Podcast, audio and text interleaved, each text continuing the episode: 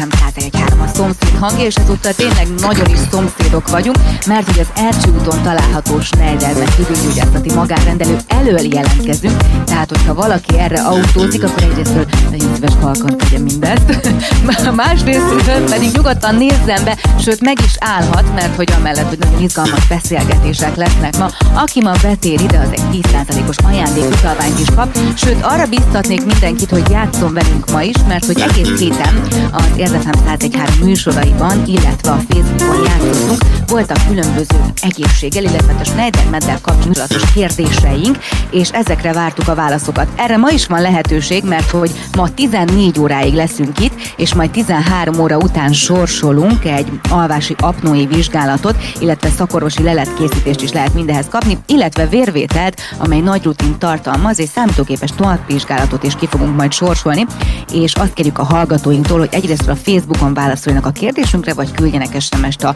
0620 431 31 77-re. Úristen, nincs itt a papír, pedig tudom fejből, de, de azért mégis meg picsaklottam egy pillanatra. A kérdésünk pedig így hangzik, a spirometria, mint diagnosztikus vizsgálat milyen egészségügyi szakterület részét képezi? A. Neurológia, B. Endokrinológia, vagy C. Pulmonológia. Hát tessék ezt jól végig gondolni, hogy ez egy tüdőgyógyászati magánrendelő, hogy vajon mi lehet a helyes válasz.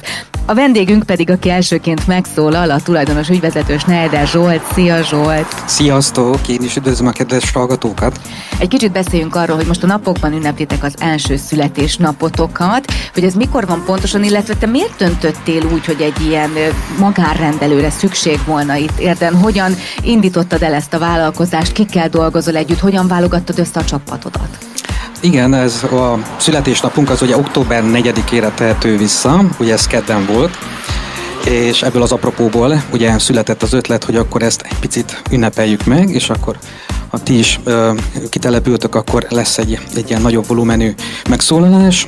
Igazából ez 2021-re nyúlik vissza, amikor is ugye az ok már kezdett kibontakozni, hogy miért is fogok én váltani. Török Bálinton dolgoztam a tüdőkórházban, ugye állami szféráról beszélünk, és ugye javában tartott már a pandémia, a Covid pandémia, nem is tudom, második, talán harmadik hulláma, amikor is már ugye az egészségügyi dolgozók teljesen kifáradtan, elcsépelve, bizonytalanul, ugye várták már, hogy mikor lesz ennek az egésznek vége tulajdonképpen, mint mindenki más természetesen, és erre jött még rá a közlöny, ami addig csak ugye mendemonda volt számunkra ugye a fülünkbe, hogy ugye változnak a jogviszonyok, a munkaviszonyok, de ez tényleges volt, és konkrétan meg is jelent, mi szerint ugye az egészségügyi törvénymódosítás, hogy a közalkalmazotti jogviszony megszűnik, és lesz szolgálati jogviszony. Na, hát ez már durván hangzott, hogy szolgálat, hát mit, mit, mit kell nekünk szolgálni, így is tesszük a dolgunkat, és, és ez tényleg sok mindenkiben kételyt keltett, meg pánikot szerintem, jó magamban is, hogy tulajdonképpen mit is jelent ez, amúgy is mindenki fáradt, unja már a Covidot, mindenkinek elege van mindenből, és akkor még ráadásul egy ilyen ö, változás is ugye be fog következni, és ez tényleges volt, mert ugye február 28-áig ezt el is kellett dönteni, és aki nem írt alá az új szerződést, az gyakorlatilag március 1 megszűnt a jogviszonya. És ez tényleg így is volt. Én döntöttem, nem írtam alá. És így lett tulajdonképpen, hogy ö, március 1 ugye munkanélküli lettem így indult el az egész történet. Ez egy régi álmod volt egyébként? Tehát azelőtt, hogy mondjuk ilyen változások szükségszerűen azt hozták az életedbe, azért álmodoztál erről, hogy egy igen. ilyen magánrendelőt valaha nyitni fogsz? Igen, igen, mindenképp. szerettem volna saját lábra állni, tehát ugye ebből a biztonságos közalkalmazotti szférából egy kicsit kimozdulni, és ugye a saját lábodra állj, hogy tulajdonképpen mutasd meg, hogy te mit is akarsz csinálni, mit is tudsz, mire vagy képes, és ez pont most jött el ennek az ideje. Tehát ez kellett nyilván ez a változás, és ez tényleg meg is hozta ezt a döntést, mert, mert ugye elkezdtük ez ügyben már föltérképezni, a, a, hogy itt igazából itt érdem mire is lenne szükség, volt egy ugye két, két és fél hónapos pihenő, majd ugye május végeztével, vagy május végén pedig most már tényleg eljött a elhatározás, hogy valamit kell csinálni, valamit kell dolgozni, és és ugye hozzá sikerült ugye megvásároljuk ezt a kis ingatlan részt, és akkor evidens volt, hogy hát, hogy itt kezdjük el akkor fölépíteni ezt az új vállalkozást, és így együtt a párommal, kedvesemmel Tóth Monikával ebbe bele is vágtunk. Tehát ugye ez egy közös vállalkozás, és így indult el az egész történet. Hát ugye megnézzük, hogy mire is lenne szükség itt a környékben. Ugye beszélünk itt az agglomerációról, érdről, tárnokról. Gyakorlatilag ugye ez egy, egy tengely, és azt vettük észre, hogy tüdőgyógyászat, magánrendelés alkalmával nem nagyon van. Tehát a magánszférában ezt ugye elég, elég, elég gyatra, és, és akkor építsük e köré. Eleve ugye tüdőgyógyászatban vagyunk jártasok, hát nyilván 18 éve ebbe dolgozunk, és, és ez hozta magával, hogy akkor kezdjük el a fő vezérfonalat ugye a tüdőgyógyászatra építeni, ezért is lett a nevünk, hogy ugye Schneider vendégzés, terápia és diagnosztika. De ehhez, ehhez képest rengeteg dologgal foglalkoztok, mert hogy pont ma voltam valahol, ahol, ahol mondtam, hogy itt hát azért itt nagyon komoly vérvételi vizsgálatokra van lehetőség, Covid szűrésre, akkor van itt ugye szakpszichológia, tehát sok minden más is, erre, ezzel fogjuk hamarosan folytatni, mert hogy azt mondta az ismerősöm, hogy én azt hittem, hogy ott csak tüdőgyógyászat, és mondtam, hogy nem, tessék ma hallgatni a rádiót, mert hogy ma minden kiderül, innen fogjuk folytatni, most egy kis zene, és utána pedig majd Réka következik egy kis kívánság gyorsasággal, és akkor most azt mondták a srácok, hogy ilyen veretőstre fogjuk fogni, mert ugye a kávédel már következik. Igyekeztünk bővíteni a palettát. Ugye próbáltuk ezt kísérni ide a mi felületünkre. Hát aki eljön itt a rendelő előtt, az látja is, hogy mivel foglalkozunk, meg természetesen vannak felületek, ahol ezt, ezt megpróbáljuk egy kicsit reklámozni is. De igen, mindenki a nevéből arra asszociál, hogy ugye ez egy tüdőgyógyászat, meg légzésterápia, hát evidens, ez, ez így is van, mert a fő tevékenységünk az a tüdőgyógyászat. De emellett ugye próbáltunk még kiegészítő ugye diagnosztikát is bevenni a palettába. Hát így lett az, hogy labordiagnosztika. Na hát ez ugye mindenki számára ugye kellendő, mert gyakorlatilag minden vizsgálathoz kell vérvétel. Tehát nincs olyan beavatkozás, ami előtt az orvos ne kérne vérvételt, és ez gyakorlatilag, hát ugye a mai egészségügyi állami rendszerbe valljuk be őszintén nehézkes, mire kivárd a sort, mire időpontot kapsz, és nem biztos, hogy uh, ugye maga a beavatkozás ezt megengedi.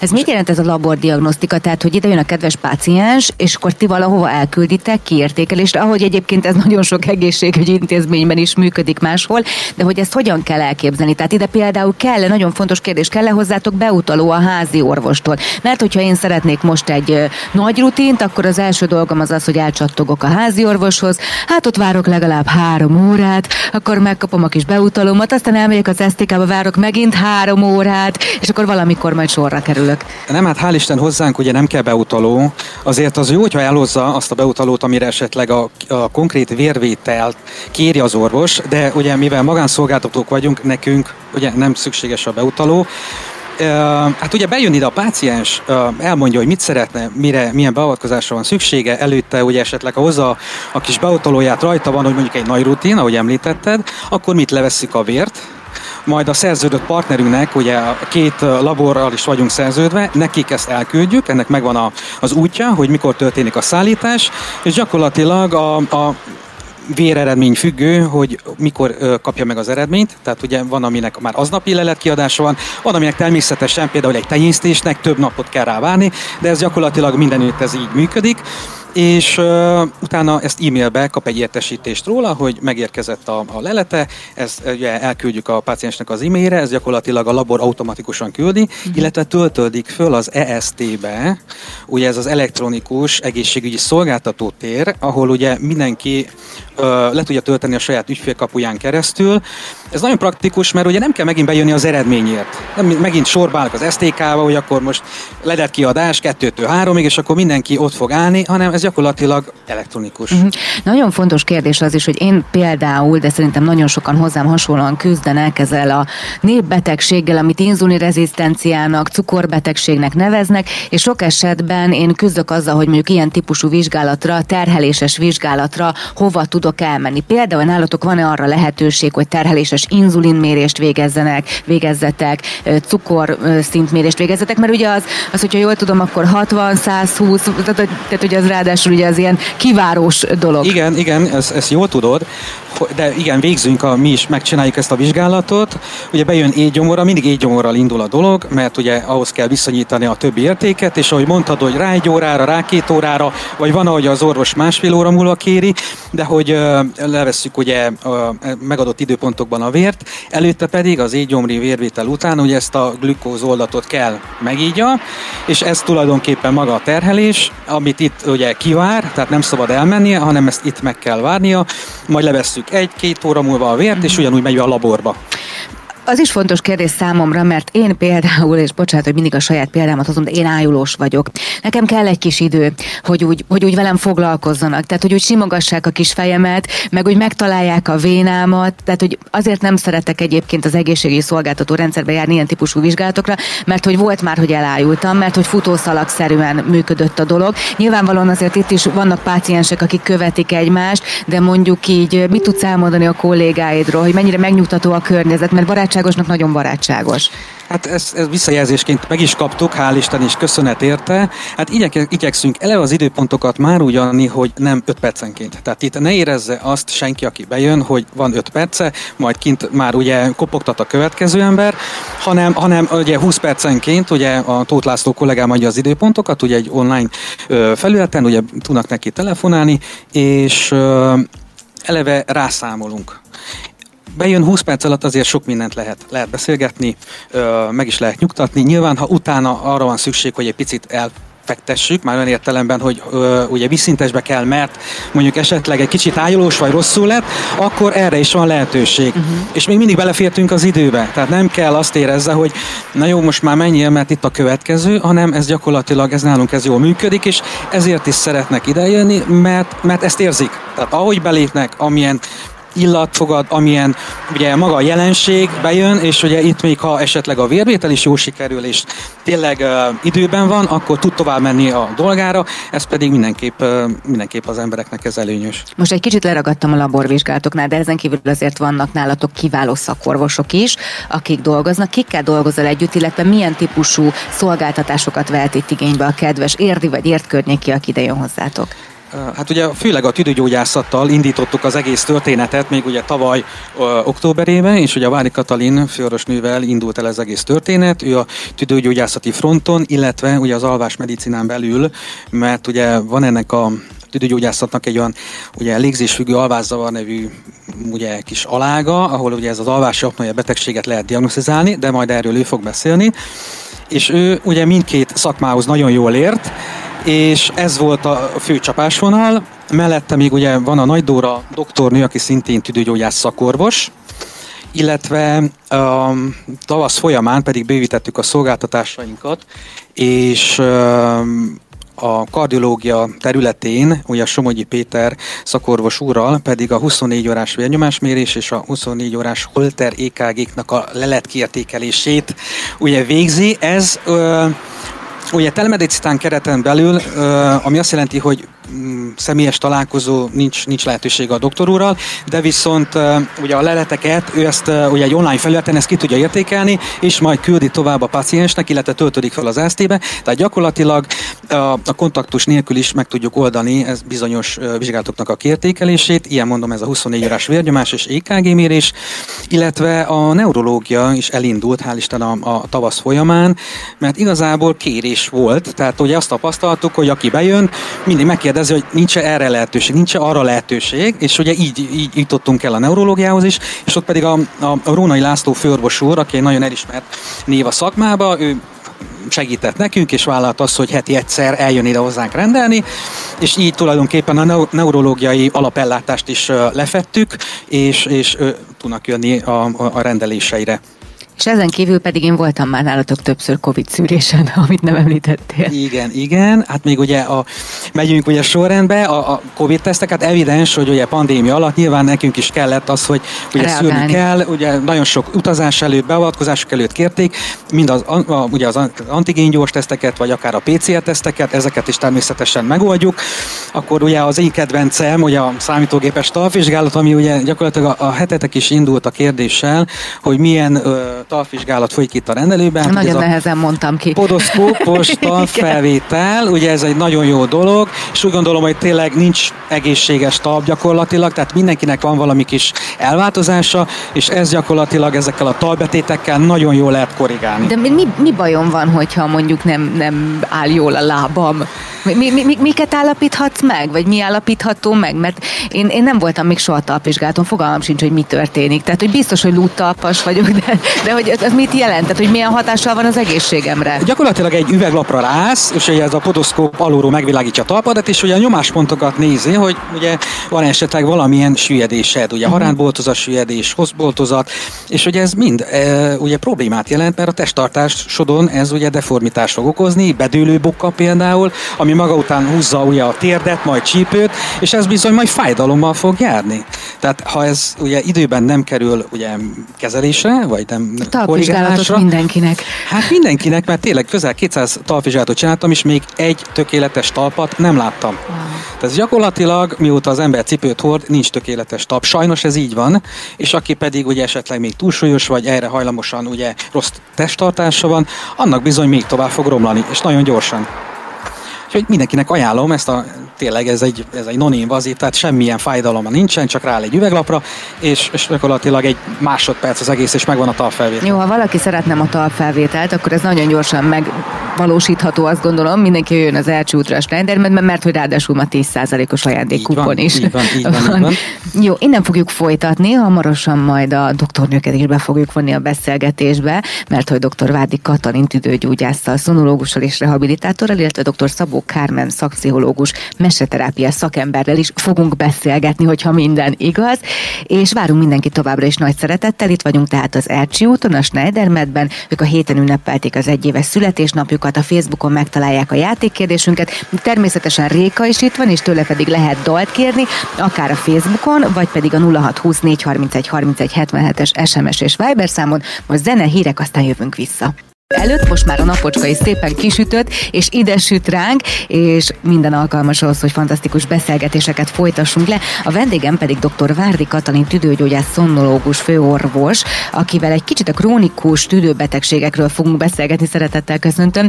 Szóval Jó egy... reggelt kívánok, és köszöntöm a hallgatókat is. Kicsit beszéljünk arról, hogy mit jelent az, hogy krónikus tüdőbetegség, mert én itt rögtön bekérdeztem, hogy csak a COPD-ről beszélünk, aztán pedig hát felvilágosított azonnal, hogy hát itt beszélhetünk azt már, meg egy egy csomó minden másról is.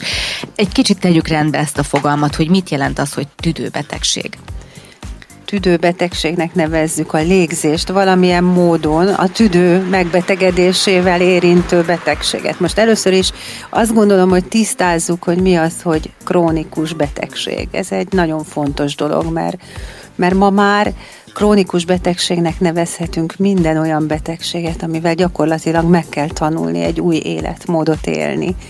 Nem csak sokszor egy tabletta bevétele elegendő, de ma már azt tudjuk, hogy a életmódváltoztatás, a diéta, a testsúlycsökkenés, a napirend megváltoztatása, az mind-mind hozzájárul ahhoz, hogy egy betegséget uralni tudjunk. A krónikus betegségek azok az idő, a természetükből fakadóan fokozatos romlással járnak, amit, tisztá, amit karban lehet aztán tartani, de a kulcs az a úgynevezett compliance, vagyis alkalmazkodás ehhez a betegséghez, ami nagyon sok tekintetben tetten érhető, mert nem csak egy tabletta bevétele, hanem egy gondolkodásmód átvétele is. Ezért aztán most már az a nagyon jó hír van, hogy a rákot sem tekintjük halálos csapásnak, vagy egy fejszének a fejünk fölött, hanem az is egy krónikus betegség, ráadásul egy olyan, amiből meg is lehet gyógyulni. Na most a tüdő az egy nagyon érdekes szerv ebből szempontból, mert a a tüdő, vagyis a légzés az az egyik legkülönlegesebb dolog a szervünkbe, szervezetünkben. Mit gondoltok, miért?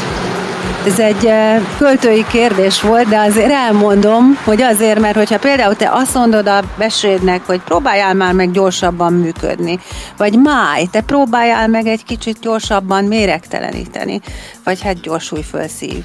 Ezt nem tudod megtenni, de hogyha a légzéseddel azt mondod, hogy most lassítsuk le, gyorsítsuk föl, kezdjünk el köhögni, akkor ezt meg tudjuk tenni. És a légzés gyakorlatilag az az egyetlen szervünk, ami tudatos szabályozás alatt is áll, és ezért az a jó hír van, hogy tudatosan ráhatva, hogyha éppen beteg is az a genetikai háttér, ami például az aszmát okozza, vagy olyan életmódot folytattunk, hogy megbetegítettük azt a légzést, például dohányoztunk, akkor is a tudatunkkal nagyon sokat tudunk ezt, ezen befolyásolni. Hogyan, mikor van az a pillanat, amikor el kell kezdenünk gyanakodni arra, hogy valami nincs rendben? Nyilvánvalóan ugye ezt érezzük, tehát azonnal érezzük azt, hogy nem kapunk levegőt. Engem hál' Istennek nem érint sem az asztma, sem egyéb tüdőbetegségeim nem voltak még, viszont voltam covidos több alkalommal is, és a múlt évben volt egy olyan alkalom, amikor a, a delta variáns kaptam el, amikor bizony nagyon ö, rosszul kaptam levegőt, és nagyon be is pánikoltam, és, és a pánik az még, az még egy, egy borzalmas dolog, amikor az ember nem kap levegőt, és akkor nagyon tudatosan kellett koncentrálnom, hogy jó, akkor, akkor, akkor, akkor fogok levegőt kapni, de szóval, hogy hogyan jutnak el a páciensek egy, egy vizsgálatra, mert az az első, hogy, hogy valami nem oké, nem kapok levegőt? Az első számú, hogy végig gondoljuk, hogy mi az, ami a légzésünket befolyásolja, és mi az, ami egyáltalán tüneteket okozhat próbáljuk meg felidézni azt a legfontosabb néhány tünetet. Az egyik a köhögés. Az egy nagyon fontos jel, nem mindegy, hogy reggel köhögünk, este köhögünk, terhelésre köhögünk. Tehát ez a köhögés, ami egy néhány hétnél tovább tart, feltétlenül tüdőgyógyászati vizsgálatot igényel. Nem biztos, hogy a tüdő okozza a köhögést, de tüdőgyógyászati vizsgálatot igényel. A másik a nehéz légzés, amikor valaki valamilyen nehezített módon kap levegőt, vagy sipol kifele, vagy váladék jön föl, számos nehezítettség van. Ez lehet terhelésre, lehet nyugalomba, ébred föl, ébredhet föl rá éjszaka, tehát ez a második tünet. Van például a melkasi nyomásérzés, vagy mindenféle melkasi kellemetlenségérzés, az szintén gyakran vezethet tüdőbeteg, vagy jele lehet a tüdőbetegségnek, és még ami egy ilyen nagyon korai tünet, az amikor terhelése, tehát azt tapasztalja valaki, hogy valahogy a sport, az vagy mozgás, az nehezebben megy. Úgy szoktam betegeknek mondani, hogy vajon a lába bírja jobban azt a mozgást, vagy a tüdeje, mert akkor azt nagyon szépen el is mondják, hogy a, hát a lábam az menne tovább emelkedőn, de én nem tudok. És akkor ez a tulajdonképpen négyes az, amiből ilyen-olyan kombinációban, de önmagában is valamilyen légzési betegségre következtethetünk, de ez egy elég gyakori dolog. Ugye majd fogunk beszélgetni Szabó Kármem szakpszichológussal is, mert ugye ezeknek nagyon sokszor azért lelkeredetű háttere van, de gondolom, hogy amikor történik egy vizsgálat, akkor, akkor erre azért fény derül, hogy ez most lelki vagy anatómiai elváltozás.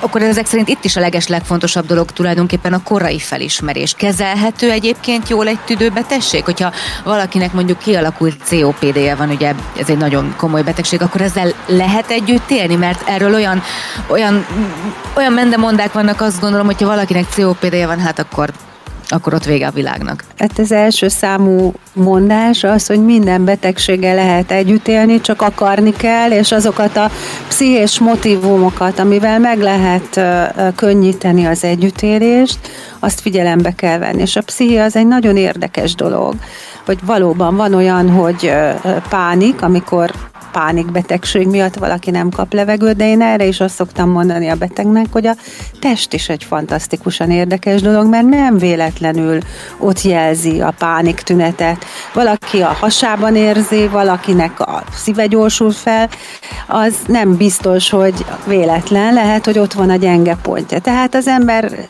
a test, a lélek és a szellem az egy harmónia, amit meg kell tanulnunk. De ugyanígy a életformánkban is ezeket a harmóniákat meg kell találni.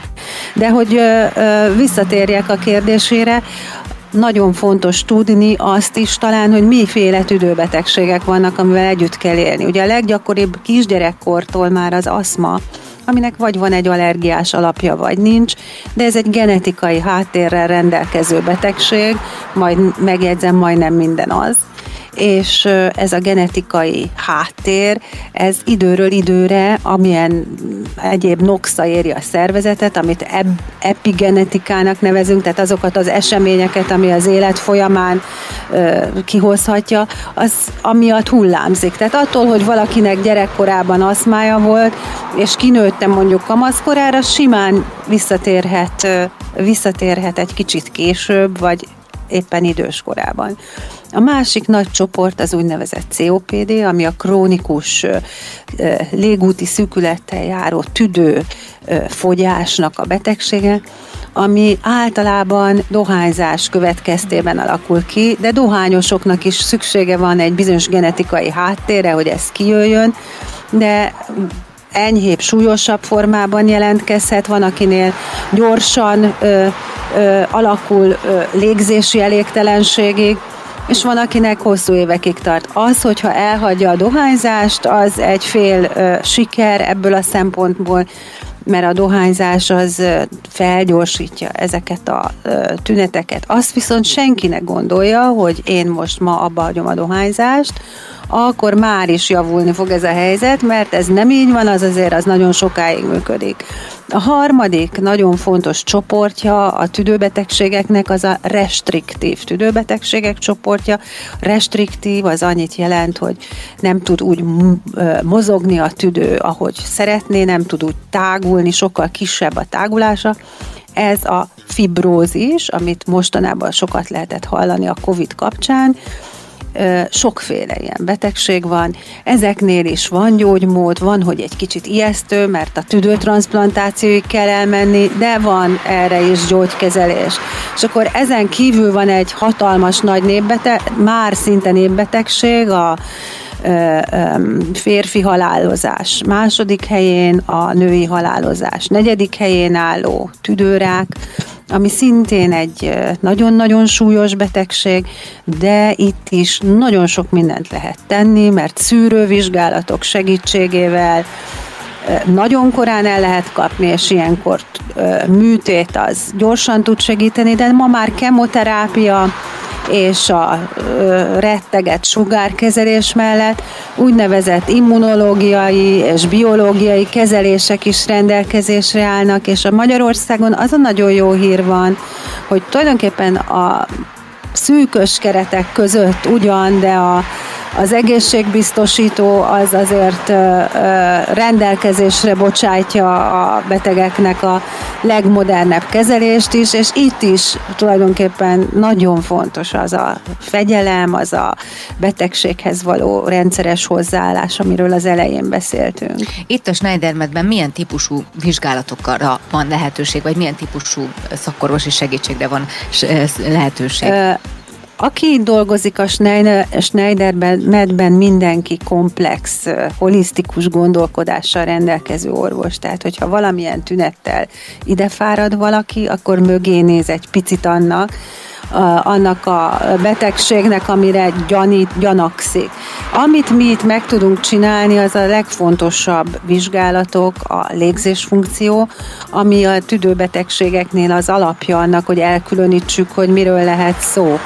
Nagyon-nagyon hasznos a vérvételnek a különböző formái, amiből már sok mindenre lehet következtetni, és képalkotó eljárásokra is módunk van elküldeni a pácienseket, akik sokszor online juttatják azt el nekünk vissza, és abból már nagyon jól ki tudunk alakítani diagnózist és terápiás, proto, terápiás javaslatokat is, és ezzel talán azokhoz a kollégáinkhoz tudjuk küldeni a betegeket, akik a legjobban értenek azon a területen a, a, a dolgokhoz, amit, amit mi ott érdemesnek találunk, mert sokszor van olyan, hogy fülorgégészhez kell küldeni valakit, van, hogy gastroenterológushoz, de mindig megtaláljuk a utat a beteg számára.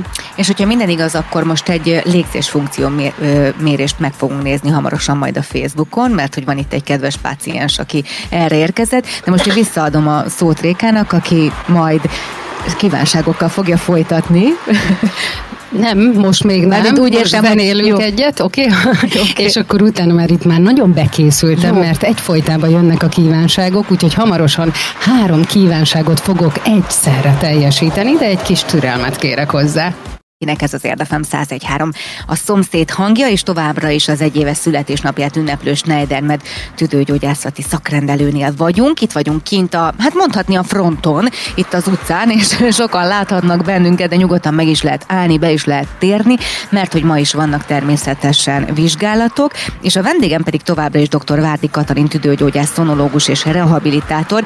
Az imént a Facebookon egy videóban meg is mutattunk egy vizsgálatot, egy légzéskapacitás vizsgálatot, Viszont amivel folytatni fogjuk, az egy kicsit az alvás lesz, mert hogy erről is nagyon fontos beszélnünk, már csak azért is, mert hogy a hallgatóknak mondom, hogy egy apnoé vizsgálatot is nyerhetnek tőlünk, akik velünk játszanak egész héten.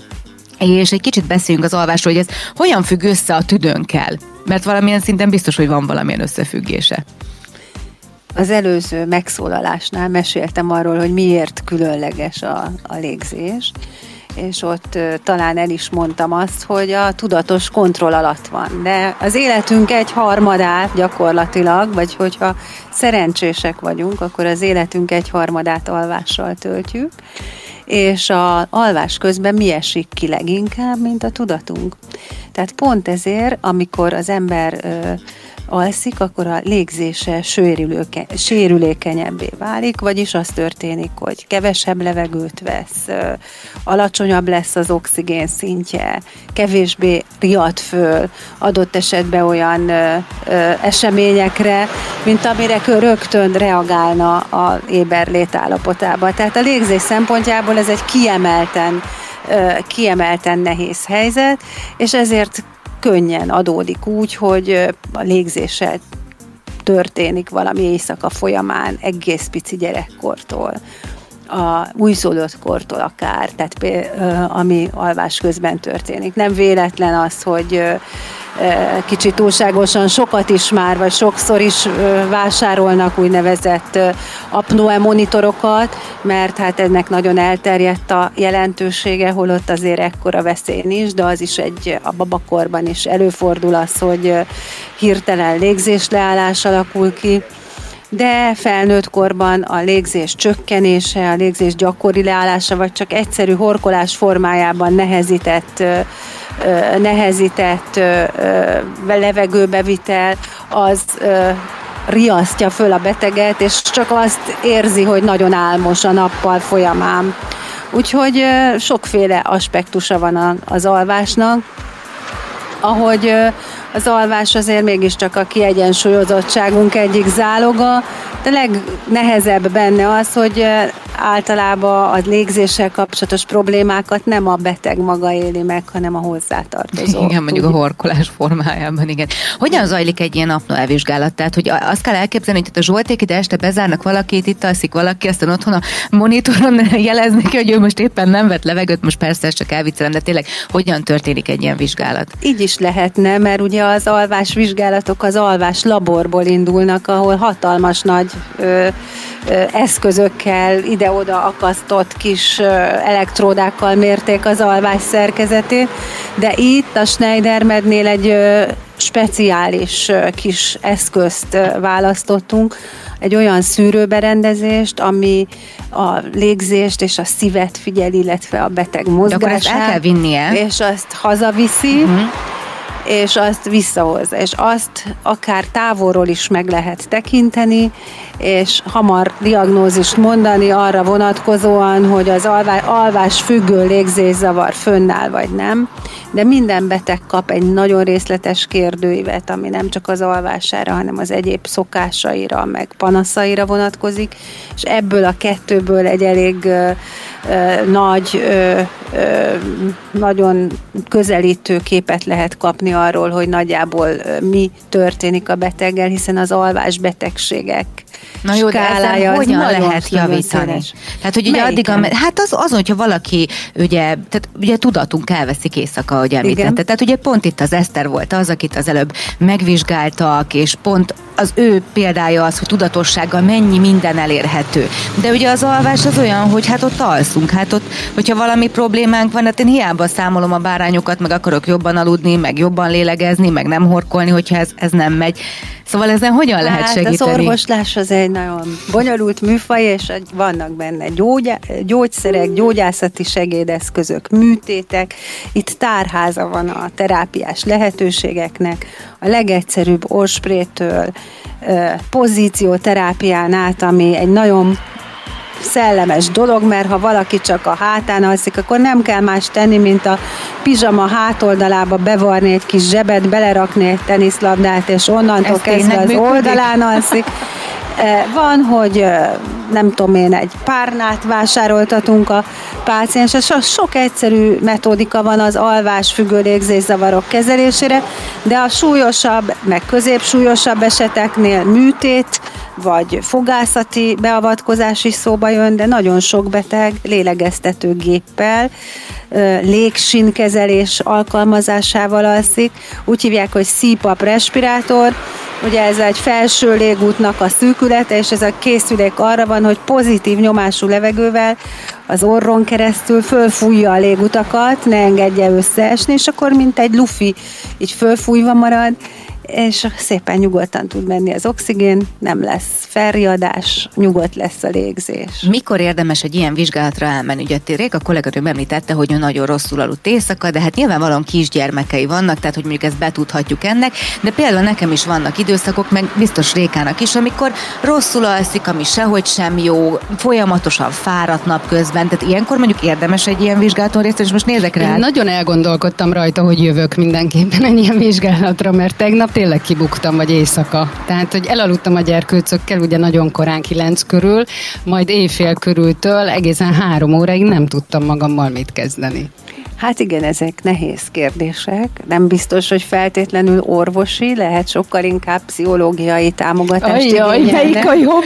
Akarom a fejem. De az a helyzet, hogy a, az inszomnia az azért egy népbetegség. Azt tudni kell most viccen kívül, hogy, hogy a Covid-ot követően gyakorlatilag a tüdőbetegségek után az egyik leggyakoribb, sőt, leggyakoribb neurológiai jellegű megbetegedés volt az inszomnia, és van is, mert a több összetevője van a, a betegségtől való szorongástól kezdve maga a Covid-nak a direkt hatása az idegrendszerben. Tehát ez önmagában is nagyon fontossá teszi a nem alvást, de azért is, mert ugye azt pontosan tudjuk, hogy milyen, hát a Réka most már aztán le is írhatja a tüneteket, hogy mi van akkor, hogyha az ember nem alszik, hogy nem arról van szó, hogy csak fáradt, hanem arról is, hogy ingerlékenyebb, hogy nem annyira, nem annyira kreatív, tehát nagyon sok tekintetben rossz a helyzetekkor. Én mindig föl szoktam, ha előadást tartok, vetíteni az Einsteinnek a fényképét, hogy kíváncsi vagyok, hogy mi lett volna, ha az Einstein nem tud aludni. És ugye azért itt van ez a rengeteg kütyő, amit mindenki folyamatosan használ, annak van egy kék színe. A kék szín ugye felébreszt, és azt nagyon kevesen veszik komolyan azt a kék színt, hogy azt nem kellene a utolsó órában már alkalmazni. És egy csomó, egy sor mindenféle dolog van, de nagyon gyakran az inszomnia például a depressziónak a egyetlen vagy bevezető tünete lehet.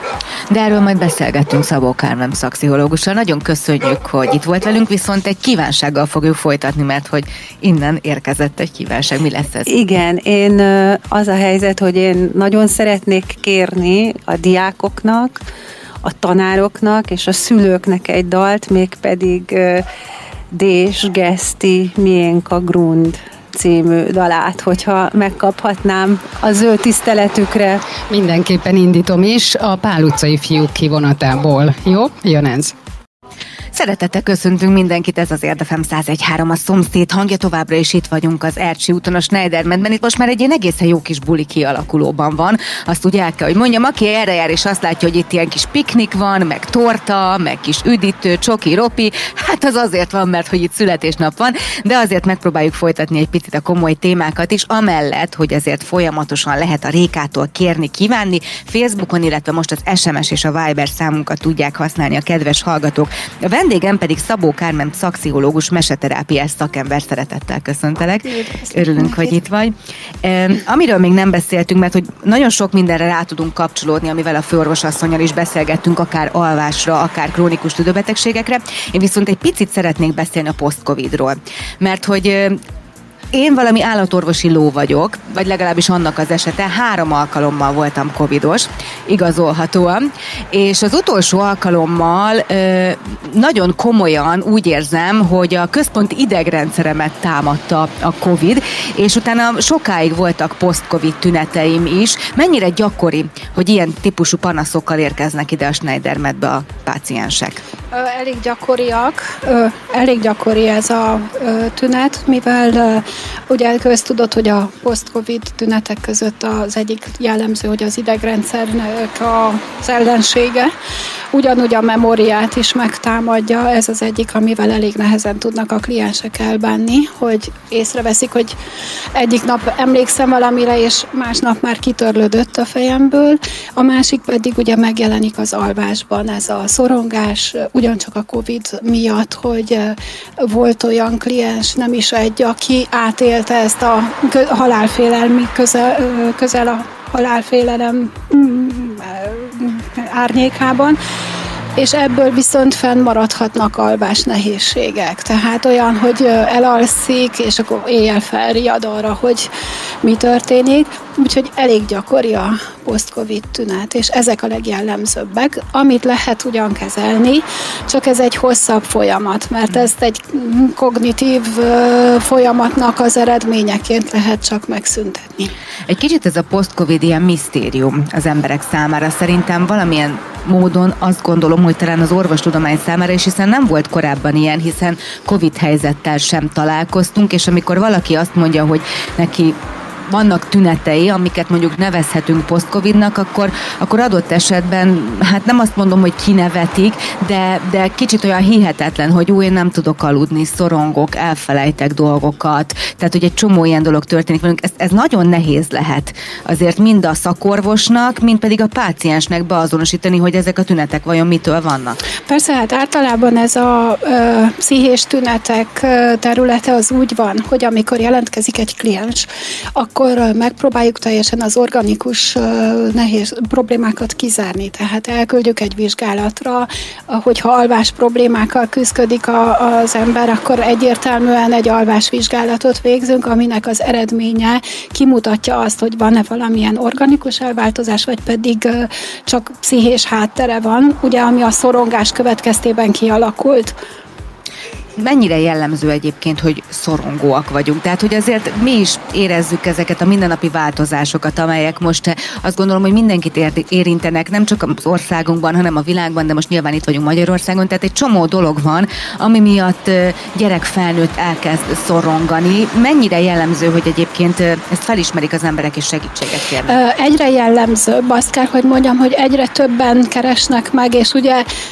kezd hál' Istennek eloszlani az a tudat, hogy aki pszichológushoz jár, az valamilyen mentális problémával küzdik, úgyhogy egyre inkább azt tapasztalom, hogy felismerik az emberek és segítségért fordulnak, ami viszont tényleg nagyon jó az embereknek, hogy, hogy van egy biztonságos hely, ahol ezt meg tudják beszélni nagyon megnőtt a megélhetési szorongás, ami ugye még a mi időnkben azért, amikor én tanultam, ez nem volt annyira jellemző, tehát hogy így kollégákkal összedugva a fejünket egy kicsit kezdjük ezt is kitalálni, hogy, hogy ilyen megélhetési problémákat hogyan lehet. Vannak olyan betegek, akiknek soha nem volt semmilyen szorongási tünete, abszolút semmi, és most elkezdődött, tehát hogy az ilyenek persze egy kicsit megijednek, és akkor pánikszerűen keresik a segítséget, mert a legelső dolog, amiben megjelenik az az, hogy az alvás. Ugye ez, ez minden visszavezet az alváshoz. Ugye a doktornő is mondta, hogy tulajdonképpen az a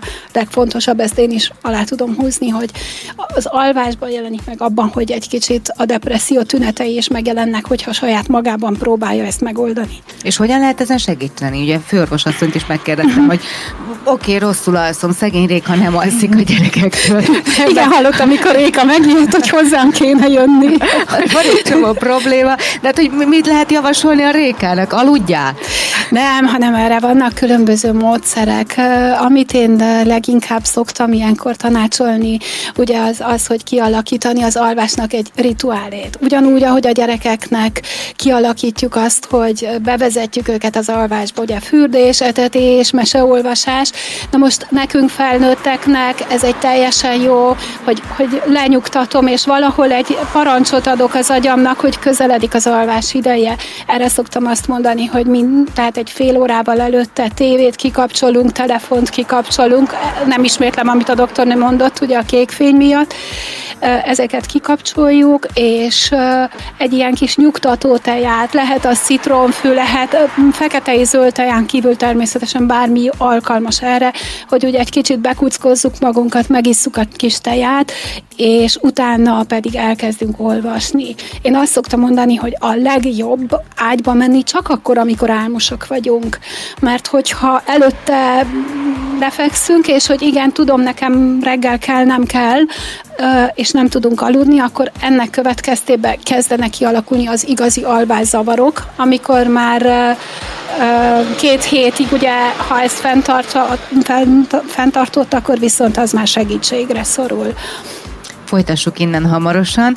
Szabó Kármen a vendégünk, Köszönöm. aki szakpszichológus, illetve meseterápiás szakember, majd erről is fogom kérdezni, de most kívánságokkal jövünk. Így van, mert hogy érkeznek is 0620 431 31 77, ez az SMS és Viber telefonszámunk, de most Messenger üzeneten kaptuk a következő kérést Katától. DJ Bobótól egy dalt küldök Hajninak és neked sok szeretettel. Nagyon szépen köszönjük Kata. Akkor ünneplő angulatunk van ma, úgyhogy DJ Bobótól természetesen a Celebration jön hamarosan, viszont helyben is történt megint csak egy kérést. Laci Zsoltnak küldi a kedvenc dalát, Filatov, Karasz és Imani, be so shy, úgyhogy ezzel folytatjuk most. Ez az Érdefem 1013 ez nem a bundás kenyér, az semmiféleképpen sem, hanem, hanem egy olvadó torta. Mert, mert a napon az most már így szerintem annyira jó idő lett, hogy hamarosan meg fogja adni magát. Három egy van. Szeretettel köszöntünk mindenkit az Ercsi úton található Schneidermeddől. Abból az apropóból vagyunk itt, hogy egy éves születésnapját ünnepli ez a magánrendelő. A vendégünk pedig ebben az órában Szabó Kármen szakpszichológus, meseterápiás szakember, és erről nem beszéltünk még, mert hogy ez a meseterápia ez engem nagyon érdekel, mert amikor meghallottam, hogy meseterápiás szakemberrel fogok beszélgetni, akkor úgy döntöttem, hogy ki fogom kérdezni őt részletesen arról, hogy ez mit jelent egészen pontosan, és hogy ez a felnőtteknek is hasznos. Igen, a mese az elsősorban a felnőtteknek. Hogyha visszagondolunk ugye a régi időkre, akkor a, a, ezek a népmesék, ezek gyakorlatilag felnőtteknek írottak és a felnőttek életéből írottak.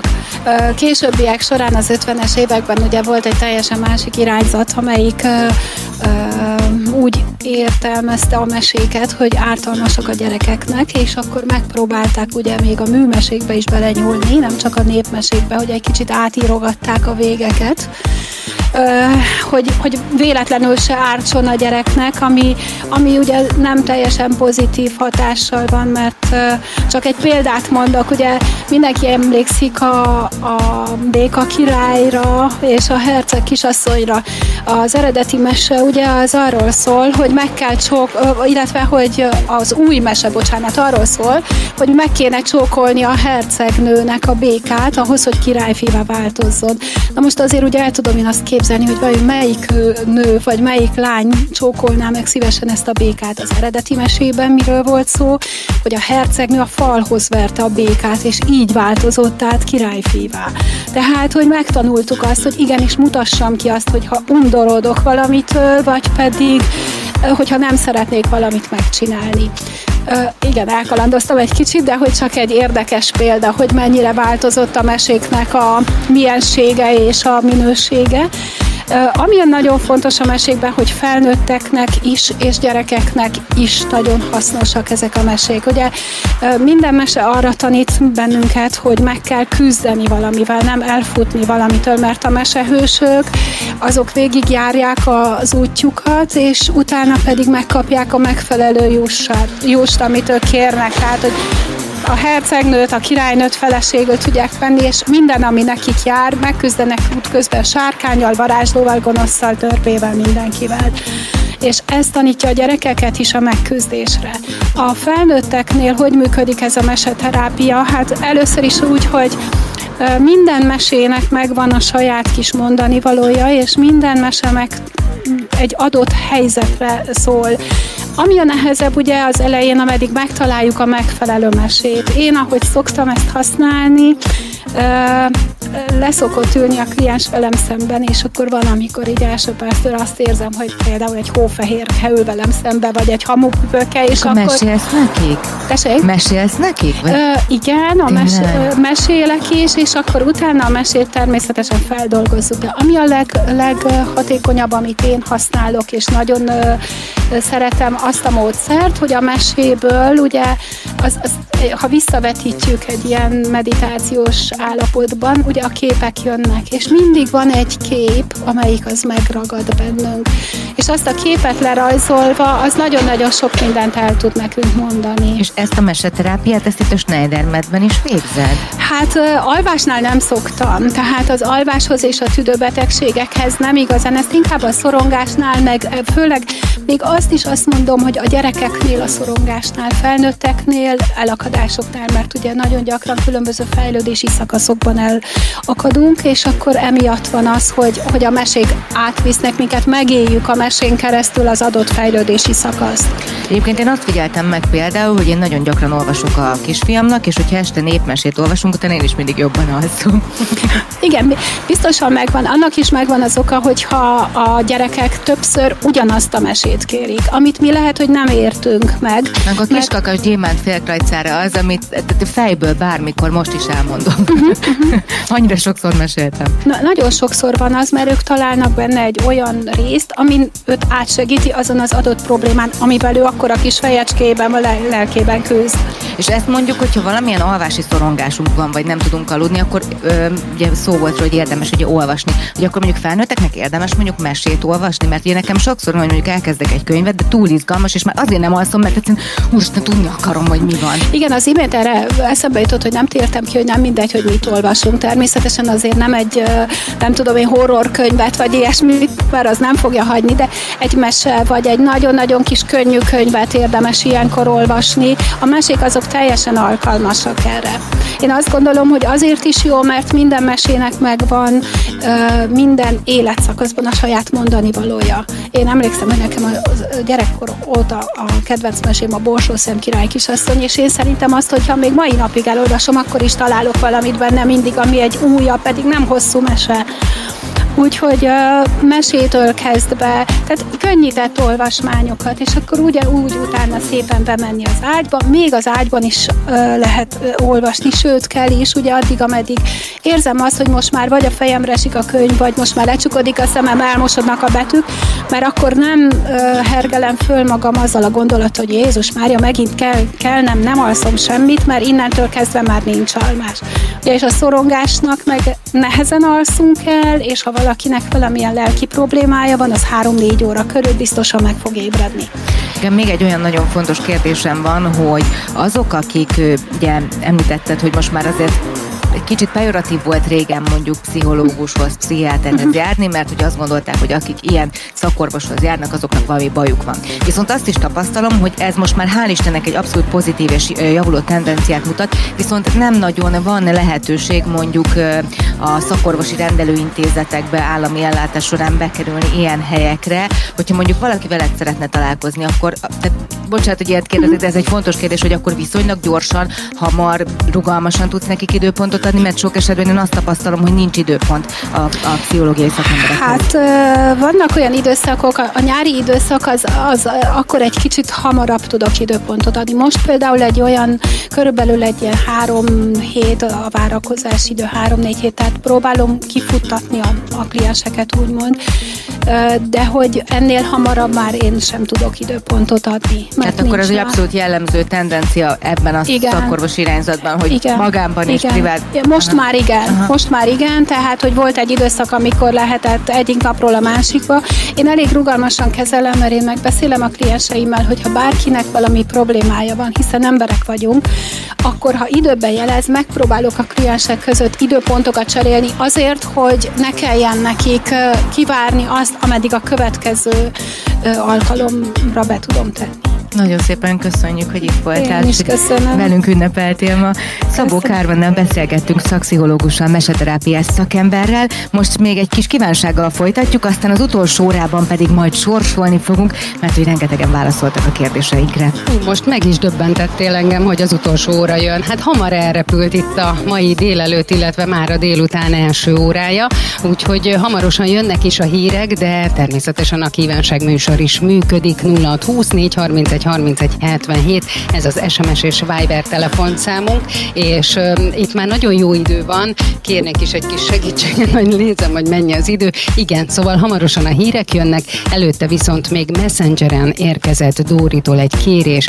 A Superfunktól szeretné meghallgatni a Lucky Star című dalt, úgyhogy ezzel megyünk tovább. Az Érdefem 101.3 a szomszéd hangja, és ez a legizgalmasabb óra szerintem, amihez érkeztünk most, mert hogy itt vagyunk a Schneider Med tüdőgyógyászati magárendelő egy éve születésnapi bulián. Így van, hát eddig is nagyon izgalmas volt minden, de hogyha a hallgatóinknak az izgalmi fokozatát nézzük, akkor biztos ez a legizgalmasabb óra számukra, mert hogy ebben az órában fogjuk majd kisorsolni a nyereményeket.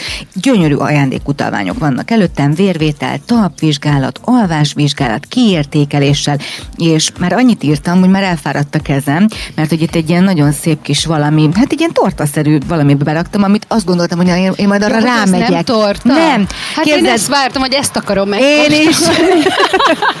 Van itt egy gyönyörű szép ilyen, hát nem is tudom, úgy néz ki az alapja, most ezt megpróbálom a hallgatóknak említeni, egy mézes kalács, és ilyen kis kekszes tortának tűnik, nagyon cuki kis szívecske van rajta, akkor egy tüdő, egy Hát maga a logója Minden, a helynek, igen, hogyha igen, jól tudom, igen, ugye? Igen, igen, igen, Zsolt már bólogat, és, és akkor gondoltam, hogy erre a tortára majd rámegyünk. Én is ezt És aztán erre fogták, kinyitották, és kiderült, hogy belül üreges. Szóval ez egy oh. doboz, ez egy díszdoboz. Még jó, hogy nem repültünk rá hajnal.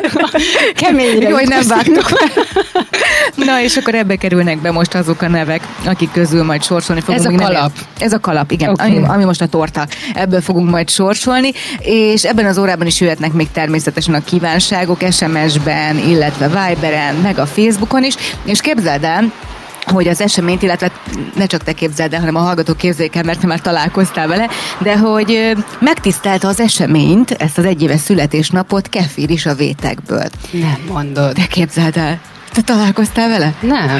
Ne? Itt volt, van? Itt van. De várjál, én nem tudom, hogy most mire van szó. Te tudod, mire van szó? Jó, nem szép, tudja. hogy nem avatsz be, és így... Na majd itt, itt van Kefir is, és majd vele is fogunk beszélgetni. Itt van.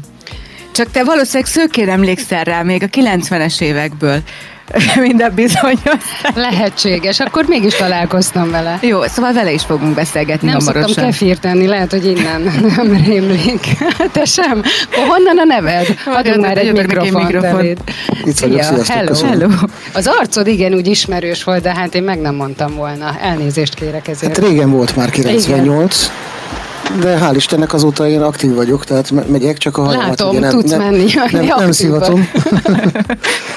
és hogy honnan a név? Hát igazad volt, ilyen tejfölszőke hajam volt, Aha. még az első lemezborítón, és akkor elneveztek tejfölnek, aztán abból valahogy ke- kefér lett. De ez így rád ragadt? Vagy, vagy inkább Tibinek Rám ragadt, rám ragadt, igen. Aha. De szeretem, szerintem különleges, nem jön szembe. Na, az egészen biztos. Egyébként milyen apropóból vagy ma itt? Te szoktál egyébként szűrővizsgálatokra járni? Ezt, jó, most elárulhatjuk, hogy Zsoltnak jó barátja vagy, tehát hogy azért is jöttél ide, de Igen. hogy egyébként neked fontos a prevenció? Igen, természetesen jóba vagyunk a, a Zsoltival, de ez alapján ettünk jóba, tehát mi így ismerkedtünk meg még a Katalin által, a Katalinal is beszélgettetek, a főorvosnővel. Nekem sajnos gyerekkoromból maradt ilyen allergiás aszmám, és én ez alapján találkoztam a Zsoltiékkal is. Még egy teljesen másik helyen, és azóta nekem rendszeresen járni kell ezt ellenőrizni, stb. Aztán ugye elmúltam 40 itt a Covid alatt, úgyhogy 40 után meg ugye mindenféle ilyen vizsgálatok kellenek évente, úgyhogy mindig ide járok a Zsoltékhoz. Ennyi. És akkor ennek apropóján, vagy itt majd Léci maradj, és majd a Zsoltit is bevonjuk a beszélgetésbe, mert biztos vidám lesz, most zenélünk egy kicsit, és aztán meg majd a tortából sorsolunk is, jó? szóval ezzel fogjuk majd folytatni. Igen, és hogy ha már a zenélést említetted, akkor egy kicsit frissítőt frissítettünk ezen a zenei vonalon, de most miért van megint bent a kedvenced Zsolt? Nem értem. Hallgassuk meg még egyszer. Annyira a Ezt most meglepett engem, hogy itt találom, úgyhogy ezt arrébb helyezzük, és Ferrari-val fogunk tovább utazni, aztán pedig majd nem tudom, hogy mi jön, de itt valami nagyon megtréfel bennünket itt a rendszerben, de sikeres volt a közreműködésem, mindenkinek jelzem, úgyhogy a Ferrari-val megyünk tovább természetesen mi mással. Negyed kettő múlt három perccel szép napot kívánunk mindenkinek. Még mindig itt vagyunk az egyéves születésnapját ünneplő Schneider medben, és itt van még mindig Réka, itt van Schneider Zsolt a tulajdonos ügyvezető, és Kefira jó barát, aki mind kiderült, lehet, hogy még így sem apostrofálták szegény soha, szóval aki mind kiderült, hogy egyébként egyébként, de Anna nem vettesetek.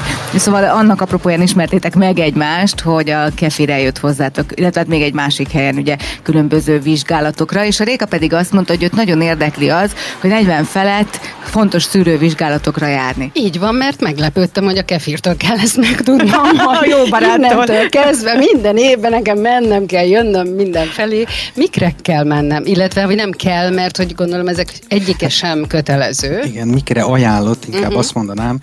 És tényleg mindenképp a labort, azt megint ugye reggel beszéltünk róla, de mindenképp kiemelném, hogy a vérvétel, hogy a szükségszerűsége, és ez tényleg így van, hogy minden vizsgálathoz kell, és egy általános nagy rutin, amiről már szó volt a héten is, hogy ugye a vese funkciók, májfunkciók, vérkép, vizeletvizsgálat, ez mind beletartozik, és ez ugye egy általános képet ad ugye a szervezetedről, úgyis az első jelek, amik esetleg így ugye kiugorhatnak, és már akár egy betegségre utalhatnak, az már gyakorlatilag a vérvételből ki tud derülni.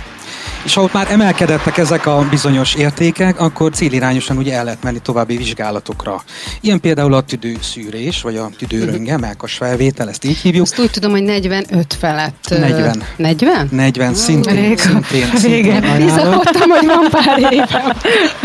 És főleg a dohányosoknál azért ezt mindenképp javalt, én azt mondom, tehát hogy a, a, a tüdőnek a szerkezetéről egy általános képfelvétel készüljön, és ezt mindenképp ugye ezt meg fogják nézni a szakemberek.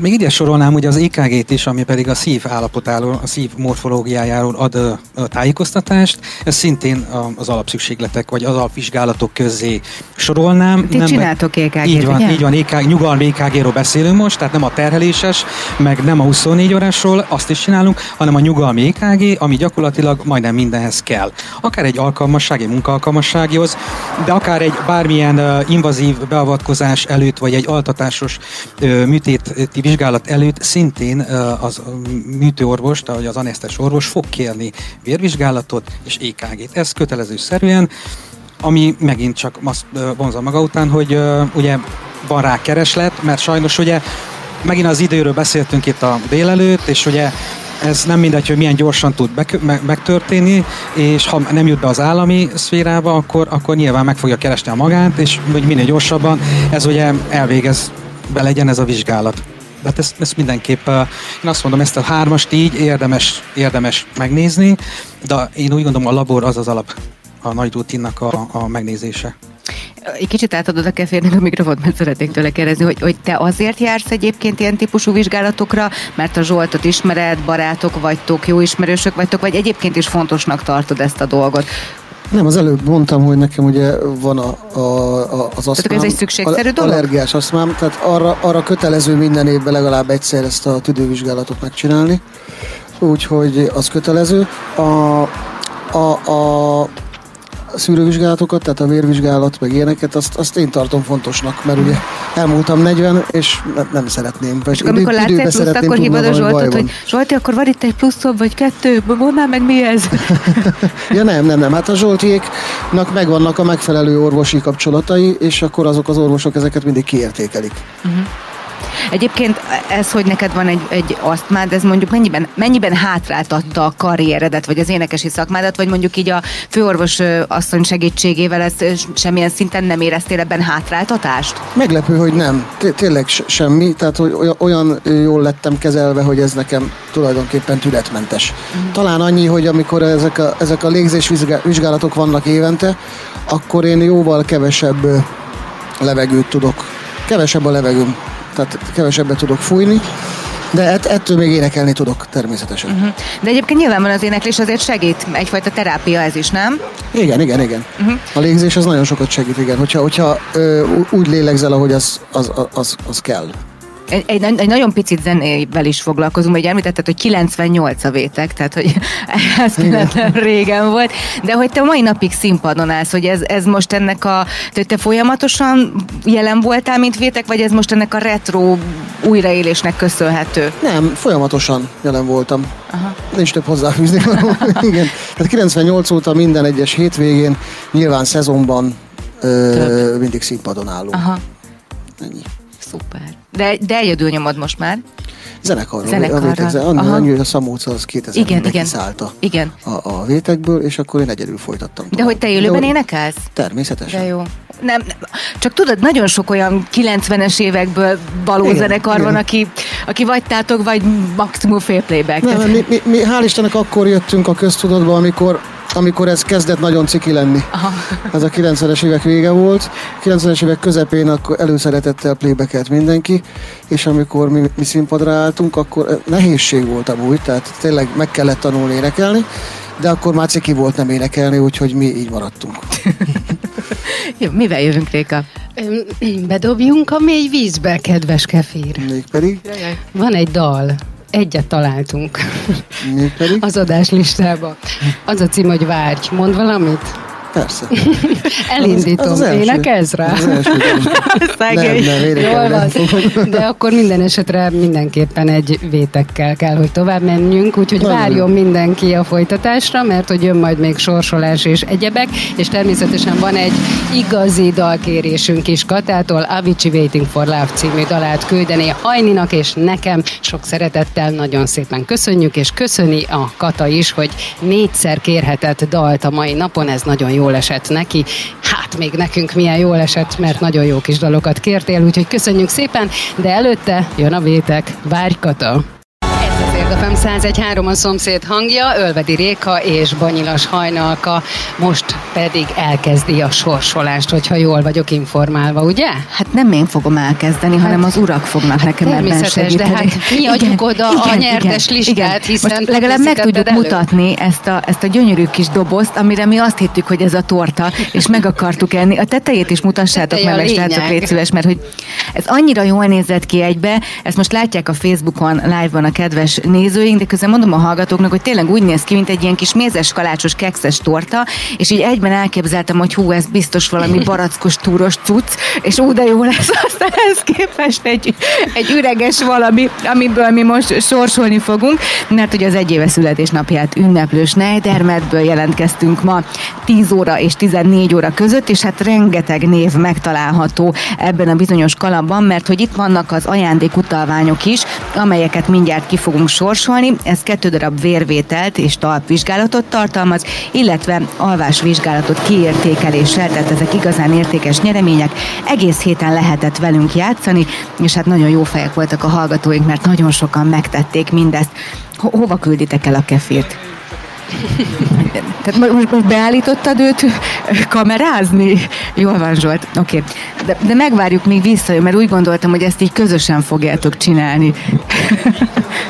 Te így gondoltad, de Kefir máshogy gondoltam, úgyhogy felülírt minden. A Kefir, ez egy igazi média szakember. Tehát életében nem szerepelt még tévében, rádióban, nem tudja, hogy ez egy élőadás.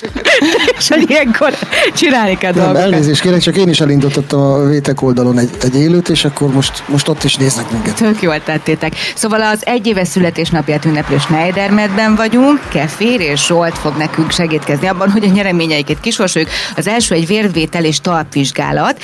Kérlek kérlek akkor kefér, hogy húzz egyet, és majd remélem, hogy el tudod olvasni az írásomat, ha nem, akkor majd segíteni fogok, és mondd be a kedves, egy kicsit összevarragod. konkrétan, úgyhogy ő választott engem, nem én. Igen, a kedves nyertes pedig, segítek, jó? Ertl Mónika az első nyertesünk, aki vérvételt és talpvizsgálatot nyert, rá is ragasztom, majd fel fogjuk venni vele a kapcsolatot. Ne vedd föl, hogy ilyen rondán írtam, te jó Isten. Még egy vérvételt és talpvizsgálatot sorsolunk, közben azért Zsolt, azt mondd el kérlek, hogy ez mit jelent ez, hogy vérvétel és talpvizsgálat? Ugye ebbe a, ebbe a csomagba, a vérvételben ugye egy nagy rutin vérvizsgálatot gondoltunk, amit ugye, hogy beszéltük is, mint szűrővizsgálat, az, az, az teljesen rendben van, és ugye a talpállapotát is meg szeretnék nézni az illetőnek, és természetesen utána, hogyha talbetétre van szüksége, azt is akkor meg tudjuk, meg tudja rendelni nálunk, és akkor azt meg tudjuk csinálni. Tehát ez egy elég komplex Tehát ez csomag. így a talp, és úgymond a teljes, Hello. úgymond tetőtől talpig gyakorlatilag gyakorlatilag ugye meg tudjuk nézni az illetőt. Jó, akkor Kefirt megkérjük, hogy húzzon még egy nevet, majd segítek olvasni, jó? De csak próbálkozz. Budai Teodóra. Budai Teodóra, neki sok szeretettel gratulálunk, nagyon jó, hogy el tudtad olvasni. Akkor jön a fődíj, amely egy alvásvizsgált kiértékelése, de megkérjük Zsoltot, hogy akkor ezt is mondja, mert rengeteget beszéltünk ma hogy az alvás fontosságáról, arról, hogyha valaki nem tud jól aludni, ennek a, a pszichológiai hátteréről is szó esett ma, de ez mit jelent egészen pontosan? Hát ugye, amiről már a főorvosnő is beszélt, meg itt a délelőtt folyamán szó volt róla, hogy ez a horkolás, alvás, légzés, kimaradásnak a vizsgálata tulajdonképpen ezzel a polivacs nevű kis készülékkel, amit a páciens az otthonában fog tudni megoldani. Tehát bejön hozzánk, még megmutatom, hogy kell föltegye a készüléket, majd hazamegy vele, és alszik a saját otthonába, a saját közegében egyet, és másnap kell nekünk ezt visszahozza, és ezt a, ezekből nyert adatokat tudom én ugye elküldeni főorvosnőnek egy egészségügyi programon keresztül, ami, ami szintén egy zárt védett rendszer, tehát ebbe betekintést mást nem tud nyerni, és ebből másnap pedig egy lelet formájában értesülni fog az illető paciens, hogy van-e probléma, ha van probléma, akkor mi a megoldás rá, szükséges egy személyes konzultáció, ha igen, akkor pedig megbeszéljük az időpontot, és akkor berendeljük hozzánk, hogy ezt megbeszéljük. Jó, de ha megkapja ezt a készüléket, nem menjen el vétek koncertre ugrálni. Hát a- akkor nem fog aludni. utána felrakjuk, jó? Hát utána jobban alszik, mert jó volt a buli. Igen, igen, de egy, egy, egy, egy 5-6 órának azért lennie kell mindenképp. Jó, hát akkor talán még elengedjük vétek koncertre. Na, akkor sorsoljuk ki a fődíjat. Kefir fogja mindezt megtenni. Puha, e- egyet, egyet, egyet, egyet, egy legyen a nyertes. Katona Zsuzsa. Katona Zsuzsa, neki is sok szeretet. Jaj, köszönöm szépen, annyira szépen írok, hogy el tudtad olvasni.